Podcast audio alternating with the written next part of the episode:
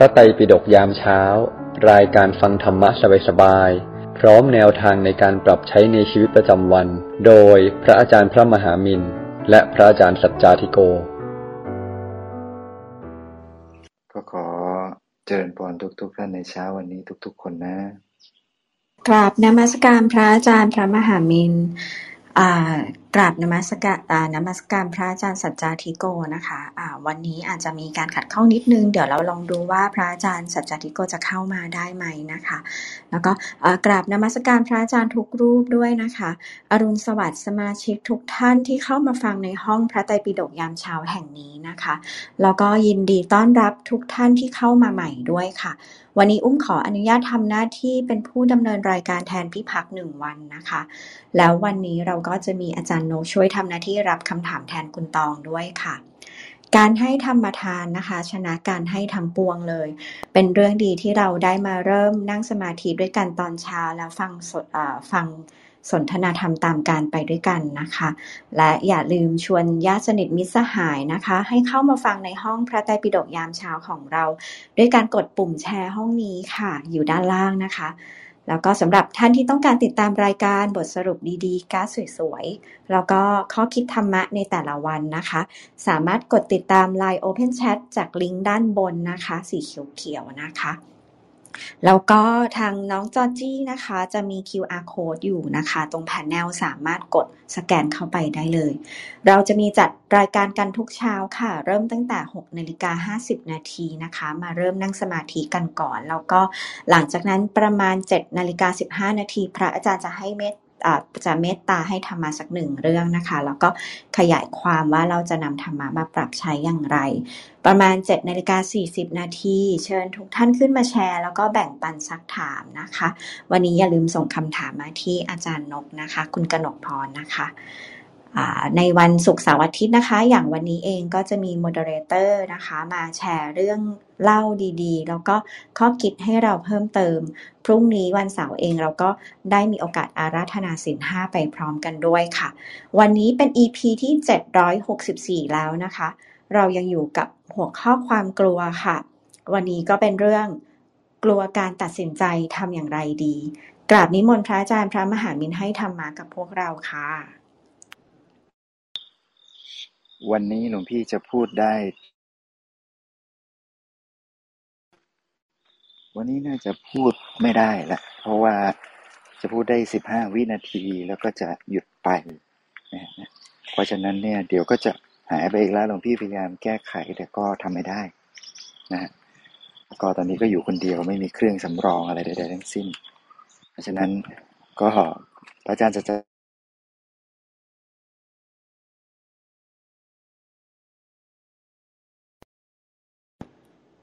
ค่ะก็เหมือนสัญญาณของหลวงพี่จะขาดนิดนึงนะคะ เดี๋ยวขออนุญาตรออืมอาจจะรอพระอาจารย์ สัจจาธิโกนิดนึง ไม่แน่ใจว่ายังสามารถแก้ไขได้หรือเปล่านั่นหลวน่ะงสิเนาะอ่าโอเคมาเห็นทั้งสองท่านแล้วค่ะเห็นไม่แล้วแน่นะใจก็ค่ะ ไม่แน่ใจว่าทางหลวงพี่มินจะสะดวกให้ธรรมะต่อไหมคะ อาจจะไม่สะดวกอ๋อโอเค ค่ะ รบกวนเป็นอ่าหลวงพี่สัจจาธิโกค่ะ ไม่ทราบว่าถ้าให้ธรรมะเลยจะสะอ๋ดอวกไหมได้คะครับโอเคค่ะ วันนี้ขออภัยในความขัดข้องนะคะ เดี๋ยวยังไงเราไปฟังธรรมะของได้ได้อ่าได้พระอาจารย์สัจจาธิโกได้เลยค่ะ โอเคครับมาได้ครับอะเจริญพรทุกท่านนะ ในเช้าวันนี้ ในเช้าวันที่ยี่สิบสี่อืมยี่สิบสี่มีนาคมนะครับ เจริญพรทุกท่านเลยนะ โอเค กลัวการตัดสินใจทำอย่างไรดี อืมอืม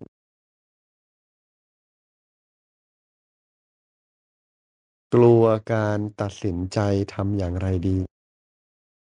นะครับ โอเค วันนี้เรามาคุยเรื่อง กลัวการตัดสินใจ ก็ต้องกลับไปมองตั้งแต่แรก เริ่มเลยว่า ธรรมชาติของมนุษย์เนี่ย การตัดสินใจเนี่ย มันจะมีองค์ประกอบสองอย่าง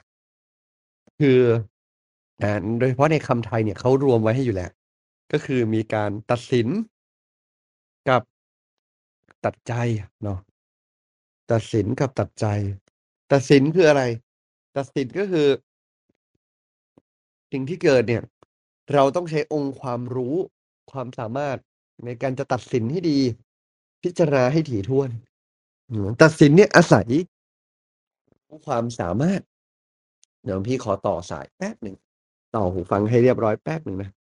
มันจะได้ลงตัว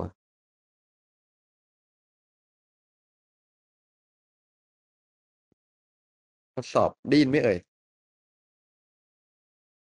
ได้ยินคได้รับยินค่ะหลวงพี่โอเค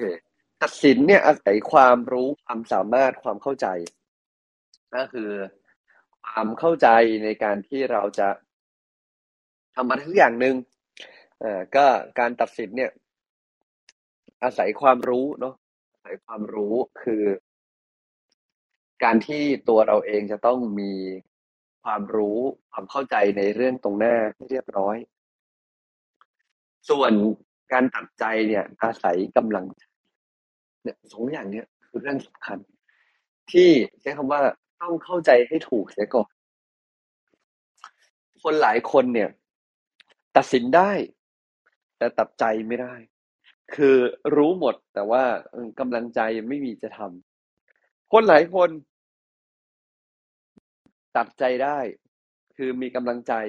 ถ้าต้องรู้ต้องทำทำได้ แต่ไม่มีองค์ความรู้จะตัดสินฉะนั้นสิ่งที่เราต้องทำคือก็ต้องแสวงหาความรู้ให้มากขึ้น คนเราเนี่ยนะ ที่ตัดสินใจได้ไม่ดีหรือไม่กล้าตัดสินใจ กลัวการตัดสินใจเนี่ย เพราะว่าตัวเราไม่พร้อมรับกับผลลัพธ์ที่จะเกิด เมื่อไม่พร้อมรับ เราก็เลยเบือนหน้าหนี คือไม่อยากเข้าไปยุ่ง ไม่อยากเห็น ไม่อยากแตะ ไม่อยากต้อง ไม่อยากที่จะไปจัดการอะไรตรงนั้น เบือนหน้าหนี ไม่อยากเข้าไปยุ่ง ไม่อยากจัดการ ไม่อยากแตะ ไม่อยากต้อง ไม่อยาก นี่คือธรรมชาติของมนุษย์ที่พวกเราทั้งหลายเนี่ย เมื่อไหร่ก็ตามที่จำเป็นจะต้องจัดการเรื่องใดเรื่องหนึ่ง แล้วตัวเราอะ รู้สึกเหลือเกินว่า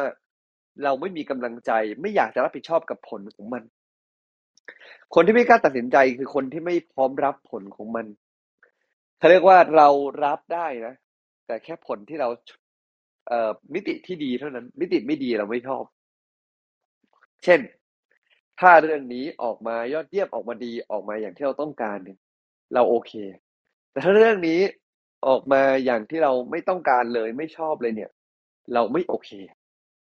เมื่อใจของเรามันเบือนหน้าหนีคือไม่พร้อมรับผลของมันแล้ว เราก็ไม่กล้าที่จะตัดสินใจ ไม่ว่าเลือกซ้ายหรือเลือกขวา ฉันก็เจ็บปวด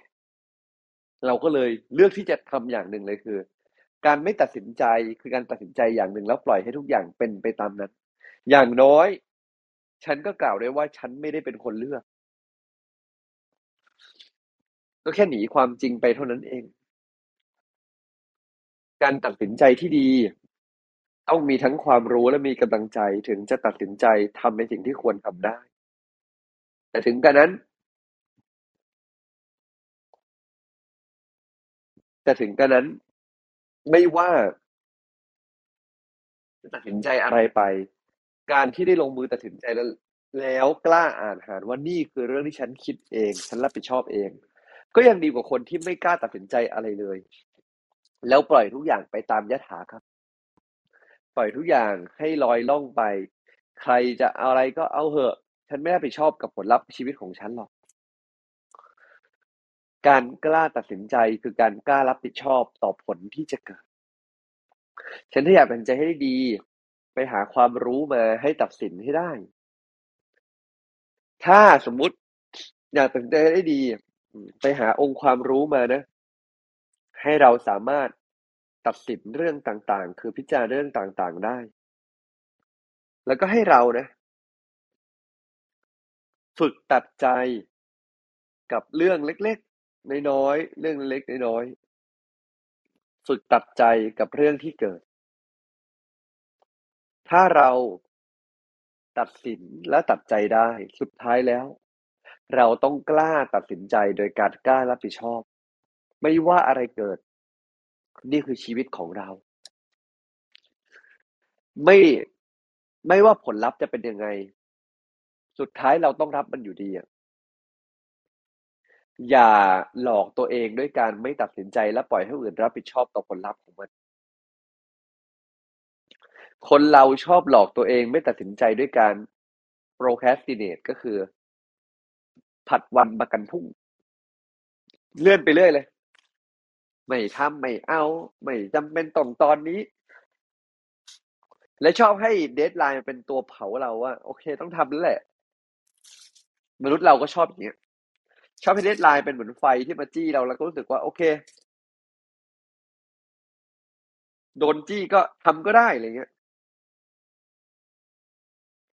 ขออภัย เออโดนจี้ก็ ทำก็ได้ โดนจี้ปุ๊บ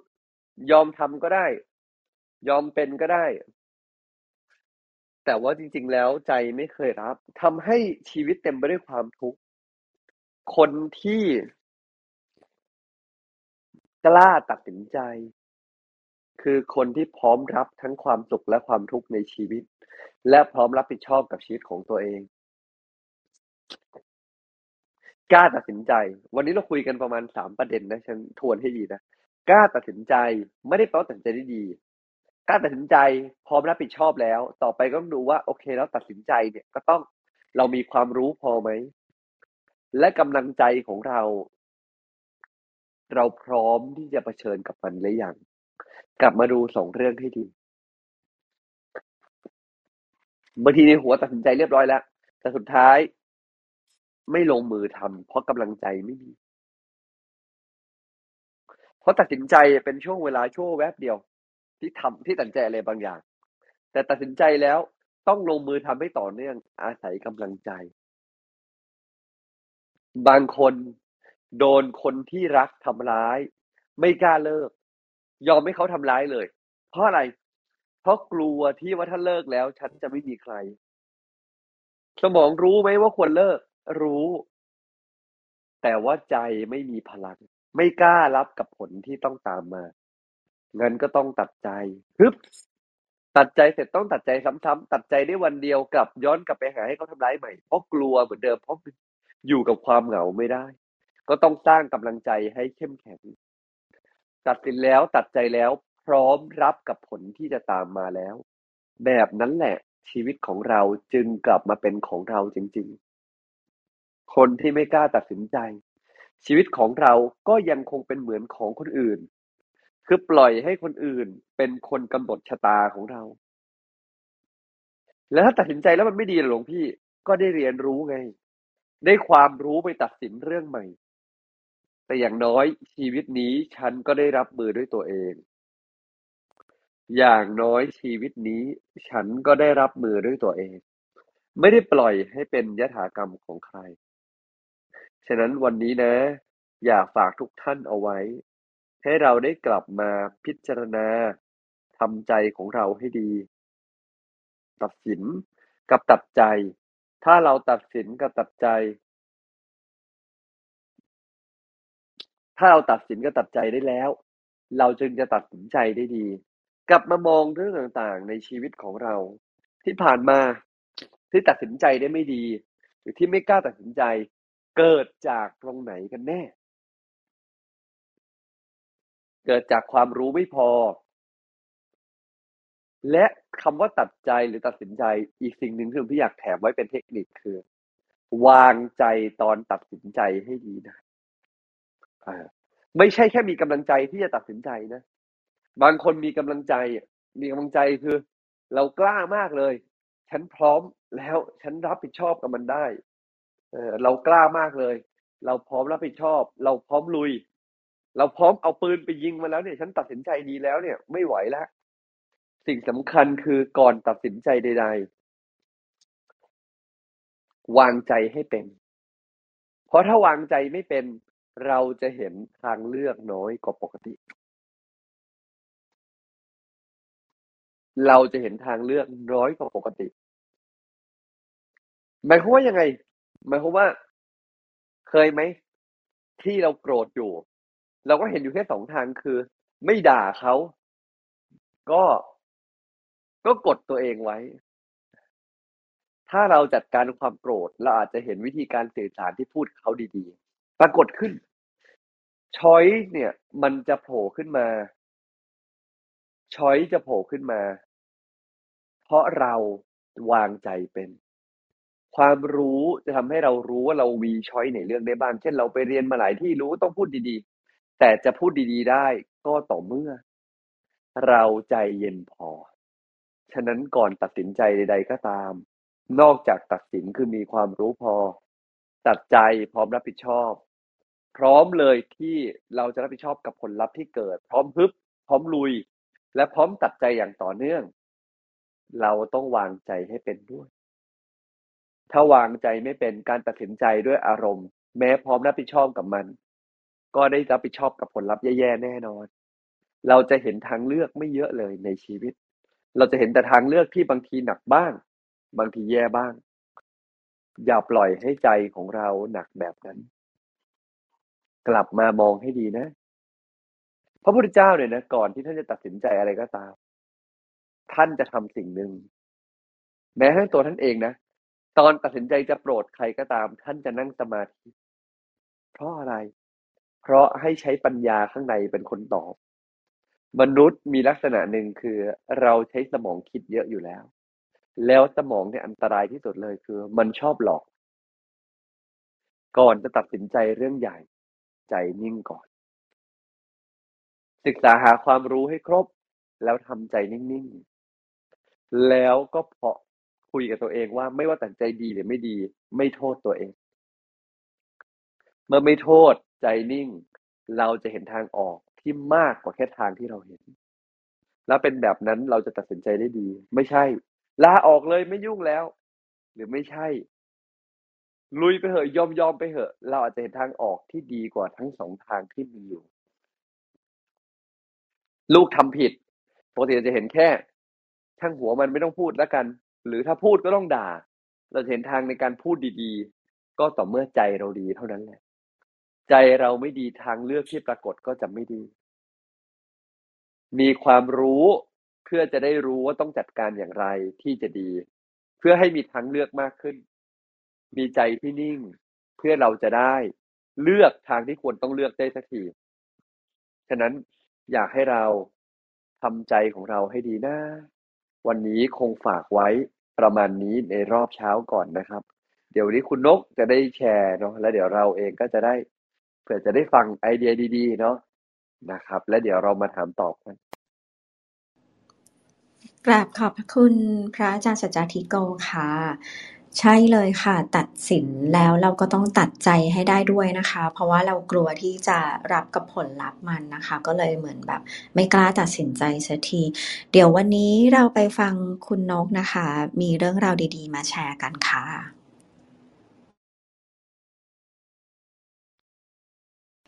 ค่ะกราบนมัสการพระอาจารย์นะคะ สวัสดีมอดเรเตอร์นะคะ และสวัสดีทุกท่านนะคะ วันนี้ก็ EP ที่เจ็ดร้อยหกสิบสี่นะคะ กลัวการตัดสินใจทำไงดีค่ะ เป็นบ่อยครั้งมากค่ะ ที่เราจะกลัวการตัดสินใจนกก็กลัวนะคะ บางครั้งการตัดสินใจโดยเฉพาะการย้ายงานการการเลือกที่ทำงานอะไรเงี้ยค่ะ เพราะบางครั้งเราก็ตัดสินใจผิดก็มีนะคะ แต่เราก็คิดเสมอว่าทุกครั้งที่เราตัดสินใจผิดนกจะคิดเสมอว่ามันก็เป็นครูของเราก็คือสอนในแต่ละที่ เพราะว่าทุกที่ทุกทุกที่ทุกคนจะไม่เหมือนกันเลยค่ะ มันก็ มีทั้งดีและไม่ดีแตกต่างกันไป เราก็ต้องรับในการตัดสินใจเราให้ได้ค่ะ เพราะว่าเหมือนที่หลวงพี่บอกค่ะ เรากล้าตัดสินใจดีกว่าเราไม่กล้าตัดสินใจเลยเลย เพราะว่าบางครั้งเราก็ได้รู้ในสิ่งใหม่ ๆ ที่เก่าเราไม่เคยเจอที่ใหม่เราก็ได้มาเจออย่างเงี้ยค่ะ เราก็คิดให้มันดีเราก็สบายใจนะคะ ค่ะ ไม่กล้าตัดสินใจทำอะไร เพราะกลัวว่าตัดสินใจพลาดข้อคิดดีๆของคุณชัยยะนะคะนกไปเจอมาในบทความนะคะเขาบอกว่า คงปฏิเสธไม่ได้เลยสังคมในปัจจุบันทำให้เราหลาย ๆ คนเกิดความกลัวต่อการเปลี่ยนแปลง หรือความไม่มั่นคงกันอยู่บ่อยครั้ง และเมื่อเจอเรื่องที่เราต้องตัดสินใจ ก็อาจส่งผลให้เราไม่กล้าตัดสินใจ เพราะด้วยความไม่มั่นใจในตัวเอง ว่าสิ่งที่เราเลือกตัดสินใจนั้นเป็นสิ่งที่ดีที่สุดแล้วหรือยัง แต่ก่อนอื่นถ้าเราเป็นคนหนึ่งที่กลัว และไม่กล้าตัดสินใจอะไรด้วยตัวเอง เราอาจจะต้องตอบตัวเองให้ได้ก่อนว่า อะไรคือสาเหตุหรือปัจจัยที่ทำให้เราไม่กล้าตัดสินใจ ซึ่งปัจจัยที่ส่งผลให้เรากลัวการตัดสินใจในชีวิต มี 3 ปัจจัยหลักๆ ด้วยกันนะคะ ปัจจัยแรก การเลี้ยงดูในวัยเด็ก คนที่ได้รับการเลี้ยงดูมาอย่างประประคบประงมมากเกินไป มีแนวโน้มที่จะไม่กล้าคิดตัดสินใจอะไรด้วยตัวเอง เพราะส่วนมากมักไม่เคยมีโอกาสได้ลองตัดสินใจอะไรเองเลย เมื่อตกอยู่ในสถานการณ์ที่ต้องตัดสินใจอะไรบางอย่าง จึงเกิดความกลัวขึ้น และไม่กล้าตัดสินใจนั่นเอง ปัจจัยที่สองนะคะ การที่เราไม่ค่อยเห็นคุณค่าในตัวเอง จากผลการศึกษาพบว่า คนที่ไม่ค่อยเห็นคุณค่าในตัวเอง จะเกิดความยากลำบากในการตัดสินใจอะไรบางอย่าง เพราะด้วยการกลัวที่ว่าตัวเองอาจตัดสินใจ เลือกทางที่ยังไม่ใช่ ทางที่ดีที่สุด และปัจจัยที่สามนะคะ สุดท้าย กลุ่มคนที่รู้สึกไม่อยากโตเป็นผู้ใหญ่ ในกลุ่มนี้ซึ่งเป็นอาการของคนที่ไม่อยากโตเป็นผู้ใหญ่ และยังคงมีความคิดเป็นเด็กอยู่มาก ซึ่งพวกเขามักที่จะหลีกหนีการตัดสินใจ เพราะพวกเขากลัวว่า จะไม่สามารถรับผลตามมาที่ตัดสินใจของตัวเองไปแล้วได้ แต่เมื่อความกลัวเกิดขึ้นในใจ สิ่งสำคัญคือการหาวิธีทำให้เราก้าวข้ามผ่านปัญหานี้ไปให้ได้ เพื่อให้เราสามารถตัดสินใจสิ่งต่างๆ ในชีวิตของเราได้ด้วยตัวเอง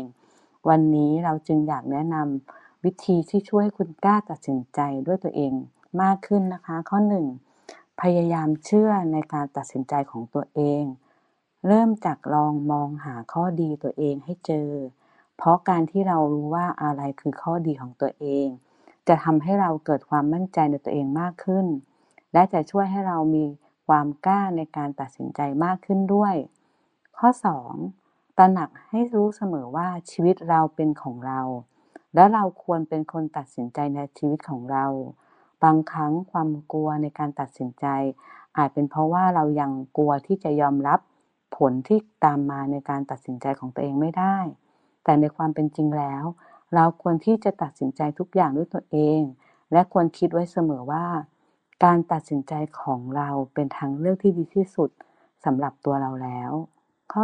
3. กล้าที่จะยอมรับความผิดพลาดที่เกิดขึ้นในการตัดสินใจ หลายคนไม่กล้าตัดสินใจ เพราะกลัวว่าตัดสินใจไปแล้วเลือกทางที่ยังไม่ดีที่สุด แต่ในความจริงแล้ว ชีวิตของคนทุกคนไม่สามารถคาดเดาได้เลยทุกอย่าง ดังนั้นไม่ว่าผลลัพธ์จะเกิดอะไรขึ้นในการตัดสินใจอย่างไร เราควรยอมรับในสิ่งนั้นให้ได้ การที่เรากล้าตัดสินใจอะไรด้วยตัวเองมากขึ้น นอกจากจะช่วยทำลายความกลัวในใจแล้ว ยังทำให้เรามีความมั่นใจตัวเองมากขึ้น แต่มันก็อาจเป็นเรื่องที่ยากที่จะก้าวข้ามผ่าน ความกลัวนี้ไปอย่างทันที เพราะฉะนั้นเราอาจจะเริ่มจากลองค่อยๆ ปรับความคิดของเราดูใหม่ ลองกล้าตัดสินใจเรื่องง่าย ๆ ด้วยตัวเองสักครั้งก่อน เพราะสุดท้ายแล้ว การที่เราได้ลองตัดสินใจอะไรด้วยตัวเอง แน่นอนว่ามันทำให้เกิดความภูมิใจ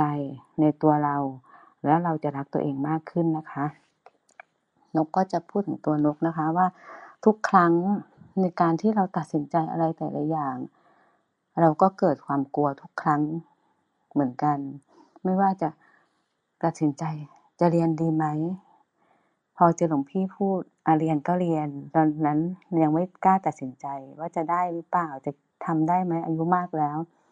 ก็กล้าตัดสินใจที่จะตัดสินใจเรียนเลย สุดท้ายก็ผ่านไปได้ด้วยดี ตัดสินใจในการเปลี่ยนงานแต่ละครั้ง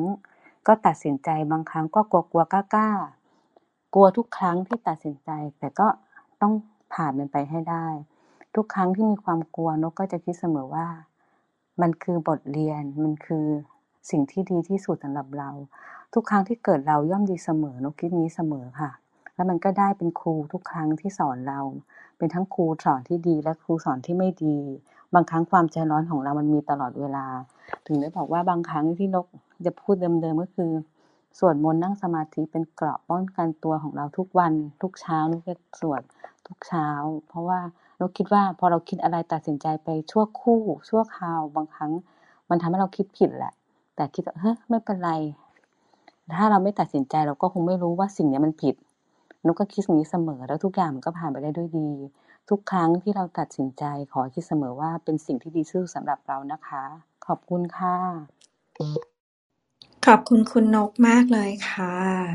สำหรับวันนี้นะคะ เรายังพอมีเวลาเดี๋ยวเราจะลองมาชวนมอดเรเตอร์คุยกันนะคะ คุณนกคะแล้วอย่างคุณนกเนี่ยคิดว่ามีอะไรที่กลัวที่สุดในชีวิต แล้วก็กล้าตัดสินใจจนผ่านเหตุการณ์ครั้งนั้นมาได้ไหมคะ ค่ะมีค่ะ ก็เหมือนเดิมนะคะ ก็คือการกลัวตอนที่พี่สาวเสีย แล้วก็ต้องเลี้ยงหลานสองคน ในความกลัวของพี่น้องอีกอีกสามคนผู้หญิง เราก็กลัวว่าใครจะเลี้ยงเลี้ยงได้ยังไง เพราะตอนนั้นน้องเขายังเด็กมากปฐมเราก็จริงๆคุยกันก็เหมือนทะเลาะกันด้วยนะเฮ้ยใครจะเลี้ยงเราคือความเป็นส่วนตัวหายหมด คือเงินที่เราจะต้องเที่ยวกินเที่ยว แล้วก็จะไม่มีน้อยลงคือน้อยลงนะแต่เราจะเลี้ยงไงให้ลูกสองคนของพี่สาวเราผ่านไปได้ด้วยดีอย่างเงี้ย กลัวมากเลย ตอนแรกกลัวมากนะคะ กลัวยันเหมือนทะเลาะกันคุยกันในบ้านนะ แต่ก็คือเฮ้ยแต่มันก็ต้องผ่านไปได้ด้วยดีอย่างเงี้ยก็มานั่งค่อยๆคคิดทีละเปาะทีละเปาะอะค่ะ มันก็ทำให้รู้สึกว่า แต่นึกว่าสติอะคุณอุ้มก็คือจริง ๆ นะ ตั้งแต่ตั้งแต่พี่สาวเสียแหละ ถึงได้เข้าวัดแล้วก็นั่งสมาธิมีสติมากขึ้นปฏิบัติธรรมมาค่ะ ก็คือก็คือทุกครั้งที่กลัว กลัวกลัวจะไม่รอด กลัวจะไม่ผ่านคือเราเรากลัวว่าเด็กจะเป็นยังไงนะอะไรอย่างเงี้ย คือเราก็กลัวว่าเด็กสองคนกำลังโตอีกคนหนึ่งกำลังมัธยม กลัวว่าเขาจะเป็นเด็กที่ขาดความอบอุ่น กลัวว่าเขาจะคิดมาก เพราะว่าน้านาป้าป้าหรือว่าคนที่มางานพี่พี่สาวอะค่ะเขาก็บอกว่าคนโตดูดีๆนะ เหมือนเขากำลังช่วงหัวเดียวหัวต่อช่วงแบบคิดมากค่ะ เราก็เราเราไม่มีลูกอะเนาะเราไม่มีเราก็เลี้ยงไม่เป็นกันไงว่าเราจะทำยังไงเด็กเขาจะคิดยังไง คือหรือถ้าเรามีลูกก็จะเลี้ยงเป็นนี่เราไม่มีลูกเราก็เราจะเลี้ยงหลานยังไงอะไรเงี้ยก็กลัวหมดนะคะ กลัวว่าเขาจะคิดมาก กลัวว่าเขาจะยังไงเขาจะเพราะเขาติดแม่มากค่ะ เขาติดแม่มากก็เลยนั่นแหละค่ะคือความกลัวแล้วก็จริงๆนะการนั่งสมาธิการมีสติกับตัวเอง ทุกอย่างมันจะไปเป็นทีละปอคุณคุณอุ้มก็คือ ค่อยๆค่อย ๆ ไปทีละเปาะจริง ๆ นะ แต่เราต้องแก้ทีละปัญหานะ ไม่ได้เอาทุกอย่างมารวมกันแล้วแก้ทีเดียวไม่ใช่นะคะ ค่ะ ขอบคุณค่ะ ค่ะ ขอบคุณคุณนกค่ะที่แชร์ คือจริง ๆ ตอนนี้อุ้มก็รู้สึกอย่างนั้นเหมือนกันนะคะ ด้วยการที่จะต้องตัดสินใจเรื่องเรียนให้ลูก มันจะมีความรู้สึกที่หลวงพี่อธิบายให้ฟังค่ะ ให้เราเห็นตัวเองมากขึ้นก็คือ เราไม่กล้าที่จะรับผิดชอบถ้าการตัดสินใจนั้นมันผิดนะนะคะ อย่างสมมติเรื่องโดยเฉพาะเรื่องการเลือกโรงเรียนอย่างเงี้ยก็เป็นเรื่องใหญ่นิดนึง อารมณ์คือถ้าเราเลือกผิดแล้วเราก็กลัวว่าเอ้ตัดสินใจเลือกผิดแล้ว เราแบบ ชีวิตเขาจะเป็นยังไงอะไรแบบเนี้ย เดี๋ยวเรามาลองฟังหลวงพี่กันว่าจะอธิบายอะไรเพิ่มเติม ตอนนี้แต่ว่าตอนนี้มีอาจารย์ทวินค่ะะเดี๋ยวเชิญอาจารย์ทวินขึ้นมาแชร์ก่อนได้เลยนะคะขอบคุณมากครับคุณอุ้มครับกราบสการครับอาจารย์สัจติโกครับสวัสดีทุกท่านนะครับ ก็หัวข้อนี้ก็ได้ความรู้มากๆขอบคุณมากครับ หัวการตัดสินใจทำยังไงดีเนาะ จากประสบการณ์ผมเนี่ย เออ ก็จริงเลยนะว่าบางทีเราใช้ชีวิตเนี่ย เราก็ บางทีเราก็ไม่กล้าตัดสินใจนะมีเราก็กลัวการตัดสินใจเนี่ย อย่างผมก็มีแบบว่า เออ บางทีหนึ่งก็คือว่าเราก็กลัว แบบกลัวความล้มเหลวไง กลัวความผิดพลาด เราคิดว่า ก่อนจะตัดสินใจอะไรมันต้องเป๊ะ มันต้องร้อยเปอร์เซ็นถ้ามันไม่ชัวร์จะไม่ตัดสินใจเลย ซึ่งกลายเป็นว่า กลายเป็นไม่กล้าตัดสินใจนะครับ อันที่สองก็คือบางที ผมก็กลัวว่าจะต้องรับผิดชอบเนี่ย ตัดสินใจอะไรไปแล้วเนี่ย มันต้องรับผิดชอบในสิ่งที่เราตัดสินใจเราก็เลยไม่กล้าตัดสินใจแต่อันนี้ก็ก็เป็นปัญหาครับ อันที่สามบางทีเราก็กลัวว่าเรา เรายังไม่มีความรู้ความเข้าใจในในเรื่องนั้นมากพอ เราก็เลยชะลอการตัดสินใจ หรืออันที่สี่ก็คือว่าเรากลัวปัญหา กลัวความเสี่ยง กลัวผลกระทบที่มันจะเกิดขึ้นนะครับ ทีนี้ผมก็มาพิจารณาแต่ละอัน ในที่เรากลัวความล้มเหลวความผิดพลาดเนี่ย ผมว่าเป็นเรื่องดีนะ แต่อย่างไรก็ตามเนี่ย เราผมก็ไม่คิดว่า มันจะต้องพร้อมร้อยเปอร์เซ็นต์ถึงจะกล้าตัดสินใจนะครับ ผมก็เลยมีพื้นที่นะ พื้นที่ให้กับชีวิตตัวเองเนี่ยพื้นที่ให้กับ ตัวเองว่าสามารถผิดพลาดได้นะครับ ผิดพลาดได้เพื่อที่เราจะได้เรียนรู้นะครับ อย่างน้อยๆเนี่ย ถ้าเราจะทำอะไรถ้าเราคิดว่า เออ ผิดพลาดสักสิบเปอร์เซ็นยี่สิบเปอร์เซ็นเนี่ยนะเวลาผมจะลงทุนอะไร หรือตัดสินใจโปรเจกต์อะไรเนี่ย ถ้าเราคิดว่าเนี่ยประเมินแล้วนะเออ มันมีความเป็นไปได้ที่จะสำเร็จเนี่ยแปดสิบเปอร์เซ็นต์ up เนี่ยผมก็เดินหน้าแหละนะเพราะว่า การที่จะไปคาดเดาว่าโอ้ถูกร้อยเปอร์เซ็นมันเป็นไปไม่ได้อยู่แล้วครับแต่ส่วนจะผิดพลาดสิบเปอร์เซ็นยี่เปอร์เซ็นแล้วค่อยทำไปแล้วก็เรียนรู้ไปนะผมก็สามารถก้าวข้ามความกลัวจับกลัวความล้มเหลวผิดพลาดได้ที่สองว่า ถ้าเรากลัวว่าเราความรับผิดชอบที่มันจะเกิดขึ้นนะครับ ผมก็จะใช้วิธีปรึกษาหารือนะปรึกษาหารือนะคนที่เกี่ยวข้องนะ stakeholder ที่เกี่ยวข้องที่จะต้องเมีผลต่อการตัดสินใจ อย่างเช่นว่าในเรื่องสำคัญในครอบครัวเนี่ย ผมก็จะปรึกษาภรรยาก่อนหรือปรึกษาลูกก่อนเพราะว่าเขามีผลกระทบต่อเรื่องนี้นะครับ หรือว่าถ้าเป็นงานในบริษัทก็ต้องปรึกษาทีมงานนะปรึกษาพนักงาน ว่าเออเขาคิดว่ายังไงนะครับ เพื่อที่จะได้รู้ว่าอ๋อถ้าเราตัดสินใจอะไรไปแล้วเนี่ยเออมันจะมีผลกระทบอะไรยังไงนะเมื่อเราได้ความเห็นที่ระดับหนึ่งแล้วเนี่ย เราก็ได้สามารถที่จะ ตัดสินใจได้นะครับเพราะมีผู้รับรู้กับการตัดสินใจของเราแล้วนะครับหรืออันที่สามถ้าเกิดเรากลัวขาดความรู้ความเข้าใจเราก็เรียนรู้สิครับเราก็ไปเรียนรู้ไปทำความเข้าใจก่อนที่ตัดสินใจ อันนี้เรื่องดีนะเออยังไงก็ต้องมีความรู้ระดับหนึ่งก่อนนะครับ อันที่สี่เนี่ยเวลาเรากลัวปัญหาความเสี่ยงผลกระทบเนี่ยอย่างตอนผมทำโครงการใหญ่ๆเนี่ยผมก็ต้องเหมือนว่าต้องต้องมีการ ถาม stakeholder ที่เกี่ยวข้องทั้งหมดเลยนะพูดว่าเออมันจะกระทบยังไงเสียยังไงก่อนที่ตัดสินใจ เพราะถ้าตัดสินใจอะไรไปแล้วเนี่ยมันมีปัญหานะครับสำคัญก็คือว่าเวลาเราตัดสินใจเนี่ยอย่าตัดสินใจด้วยอารมณ์นะอย่าตัดใจด้วยอารมณ์ว่ามันถูกใจไม่ถูกใจเรา หรือว่าพวกเราได้ประโยชน์ คนอื่นไม่ได้ประโยชน์ช่างหัวมันอะไรเงี้ย อันนี้จะตัดสินใจบนประโยชน์ส่วนตัวหรือด้วยอารมณ์ ควรจะตัดสินใจเนี่ยด้วยเหตุด้วยผลด้วยเหตุปัจจัย และต้องเป็นไปเพื่อเพื่อส่วนรวมเป็นหลักนะครับผมและเพื่อตัวเองด้วยเพื่อส่วนรวมด้วยนะอย่าเอาแต่ตัวเองอย่างเดียวผู้พร้องอย่างเดียวไอ้อย่างนี้ก็ไม่ถูกต้อง และการตัดสินใจเร็วไปช้าไปเนี่ยช้าไปอาจจะไม่ทันการครับ เร็วไปอาจจะว่าทำให้เราผิดพลาดได้ เมื่อเราจะทำอะไรเนี่ย เราก็ควรที่จะทดลองดูก่อนอันนี้มันจะทำให้ เราสามารถที่จะปรับตัวได้ทันในการตัดสินใจนะครับ ก็ขออนุญาตแบ่งปันครับกับผู้คุณครับ ขอบพระคุณมากเลยค่ะ อาจารย์ทวินก็แชร์ข้อคิดดีๆ ให้เราฟังอยู่ทุกเกือบทุกวันเลยนะคะ ดีมากเลย ก็ก่อนจะไปคำถามนะคะ วันนี้อาจารย์นกเป็นคนรับส่งคำถามให้เราแต่อุ้มดักถามอาจารย์นกก่อนเลยดีกว่าค่ะ มีอะไรที่กลัวที่สุดในชีวิตเราก็กล้าตัดสินใจจนผ่านมาได้ไหมคะขอบคุณค่ะคุณอุ้มค่ะ ก็ ถ้าให้นึกถึงก็น่าจะเป็นใบเด็กนะคะ ที่กลัวที่สุดในการตัดสินใจก็คือ ตอนนั้นน่ะประมาณอายุสิบขวบ แล้วสิ่งที่ต้องตัดสินใจเนี่ยสิ่งที่เรากลัวที่สุดก็คือว่าตัดสินใจไปแล้วเนี่ย แล้วท้ายที่สุดเพื่อนจะจะแบบรู้สึกแย่กับเราไหมอย่างเงี้ยค่ะ เพราะว่าคุณครูก็บอกว่า เอ่อ ให้เราเข้าข้างเพื่อนเราเพราะเขาเป็นเพื่อนเรา ในขณะเดียวกันพอเราไปปรึกษาที่บ้านที่บ้านก็บอกว่า ก็ทำตามที่ครูบอกไปนั่นแหละก็ได้ไม่ต้องมีปัญหา แต่ว่าลึกๆในใจเราอะเรารู้สึกว่าไอ้เรื่องเนี้ยมันเป็นมันเป็นเรื่องที่เรามีสิทธิ์ที่จะตัดสินใจเอง คือมันเป็นเรื่องของการเลือกเลือกประธานนักเรียนอะไรเงี้ยค่ะ แล้วท้ายที่สุดอะนกก็เลือกที่จะทำตามในสิ่งที่นกเชื่อก็คือ ไม่ได้ฟังครูแล้วก็ไม่ได้ฟังคนที่บ้านพอนกรู้สึกว่า แล้วทำไม เอ่อคือถ้านกถ้าตอนนั้นนกรู้สึกว่า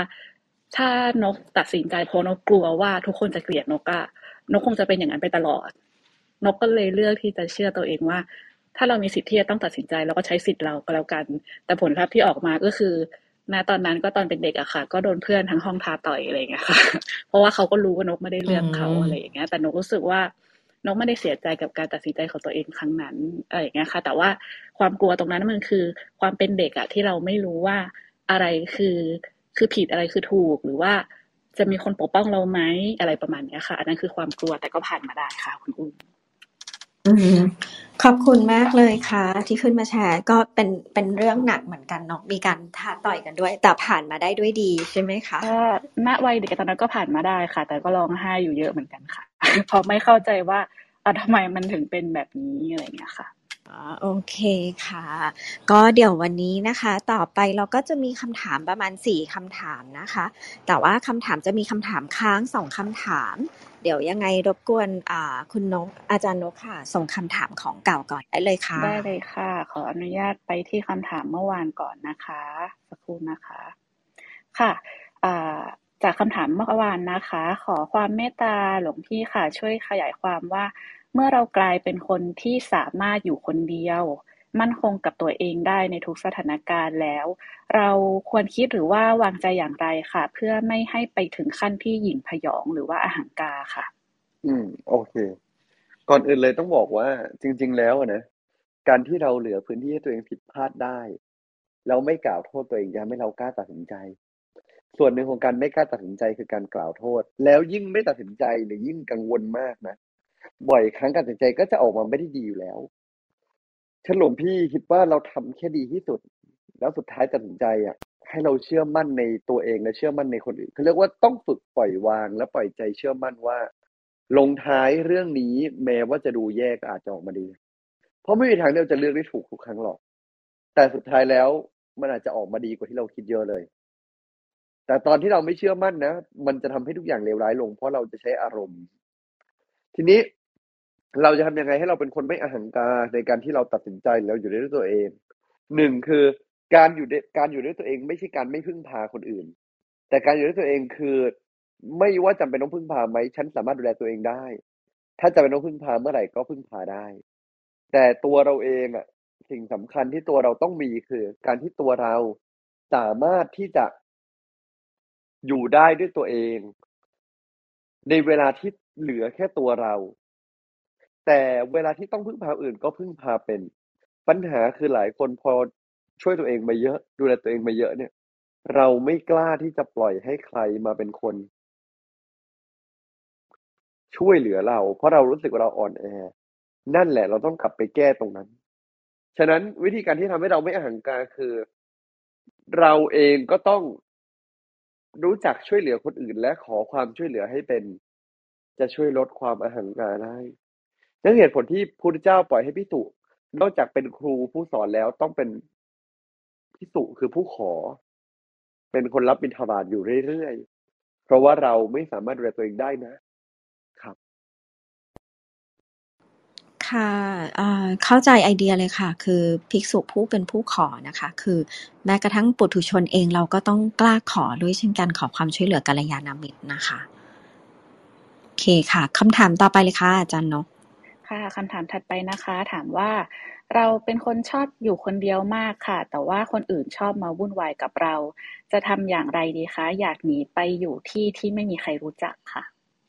ครับ เราคนชอบอยู่คนเดียวมาก แต่คนอื่นชอบมาวุ่นวายกับเราหลวงพี่คิดว่าคำว่าไม่มีใครรู้จัก ก็คงหมายถึงว่า ไม่มีใครเข้ามายุ่งเยอะ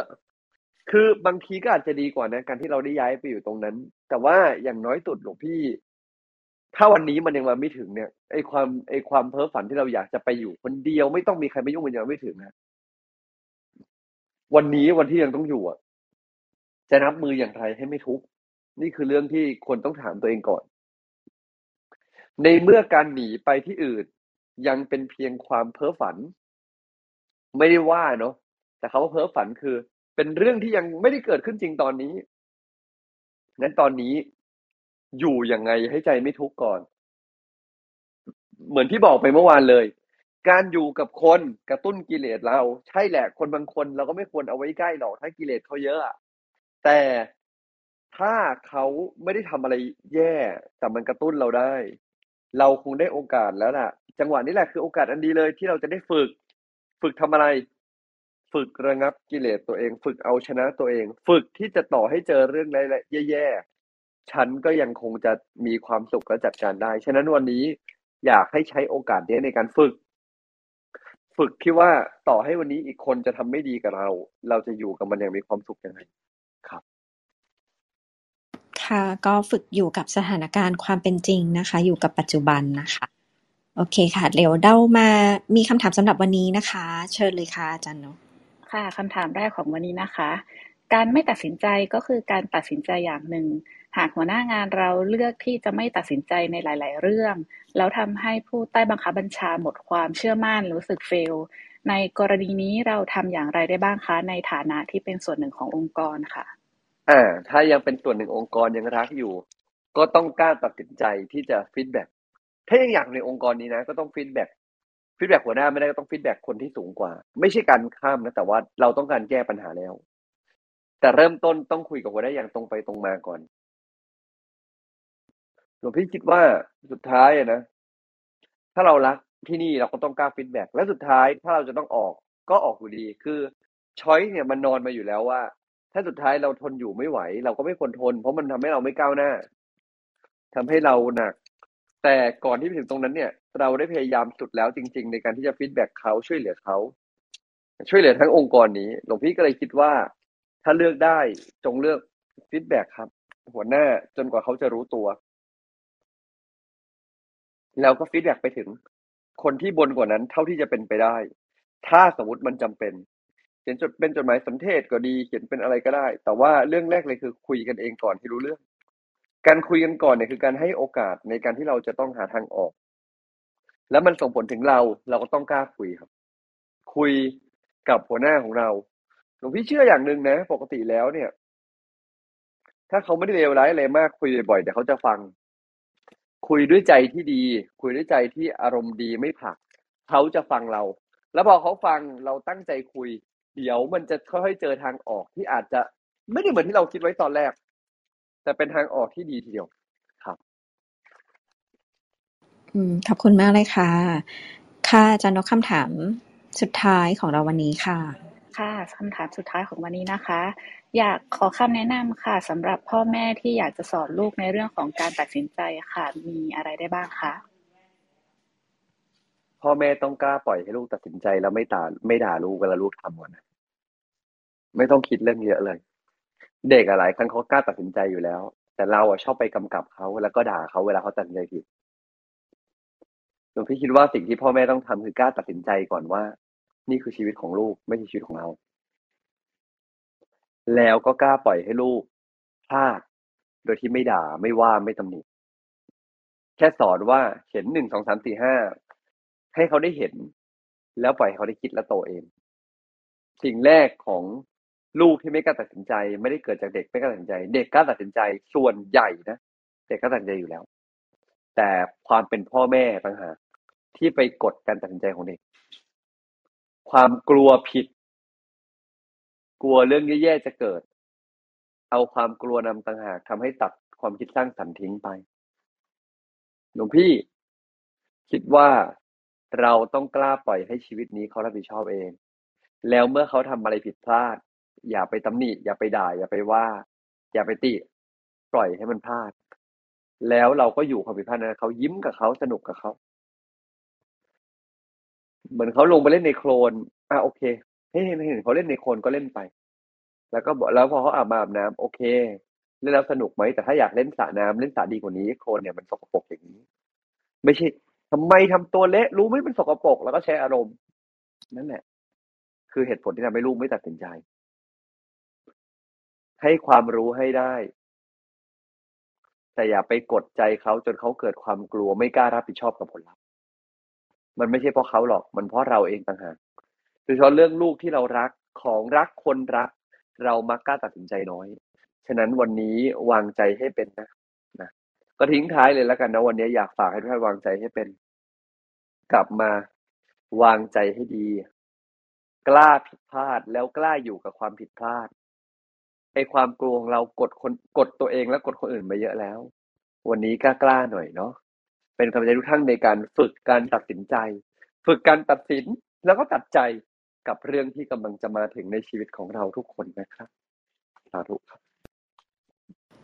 ค่ะค่ะก็เหมือนหลวงพี่ได้สรุปข้อธรรมะให้เราไปด้วยเลยเมื่อสักครู่นี้นะคะ แล้วก็เหมือนมีการบ้านรวมไปแล้วด้วยไหมคะ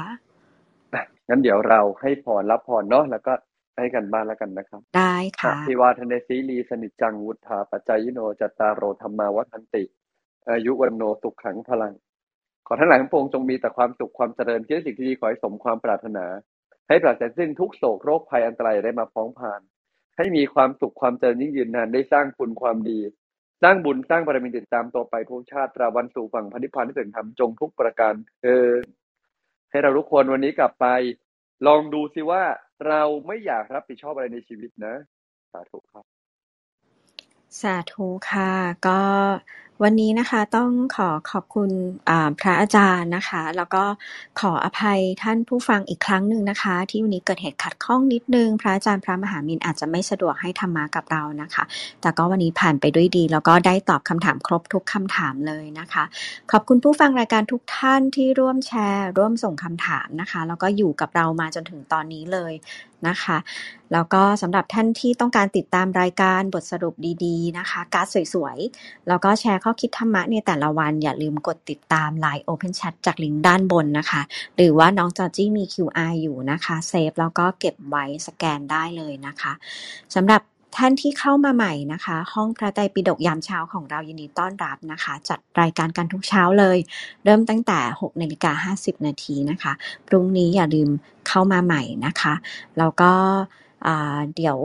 ยังไงสักประมาณ7นาฬิกา40นะคะ อย่าลืมส่งคำถามหรือว่าขึ้นมาแชร์แบ่งปันกันได้นะคะ แบบวันนี้เลยค่ะ ขอให้วันนี้เป็นเช้าที่สดใสสำหรับทุกท่านนะคะ ขอบพระคุณมากค่ะ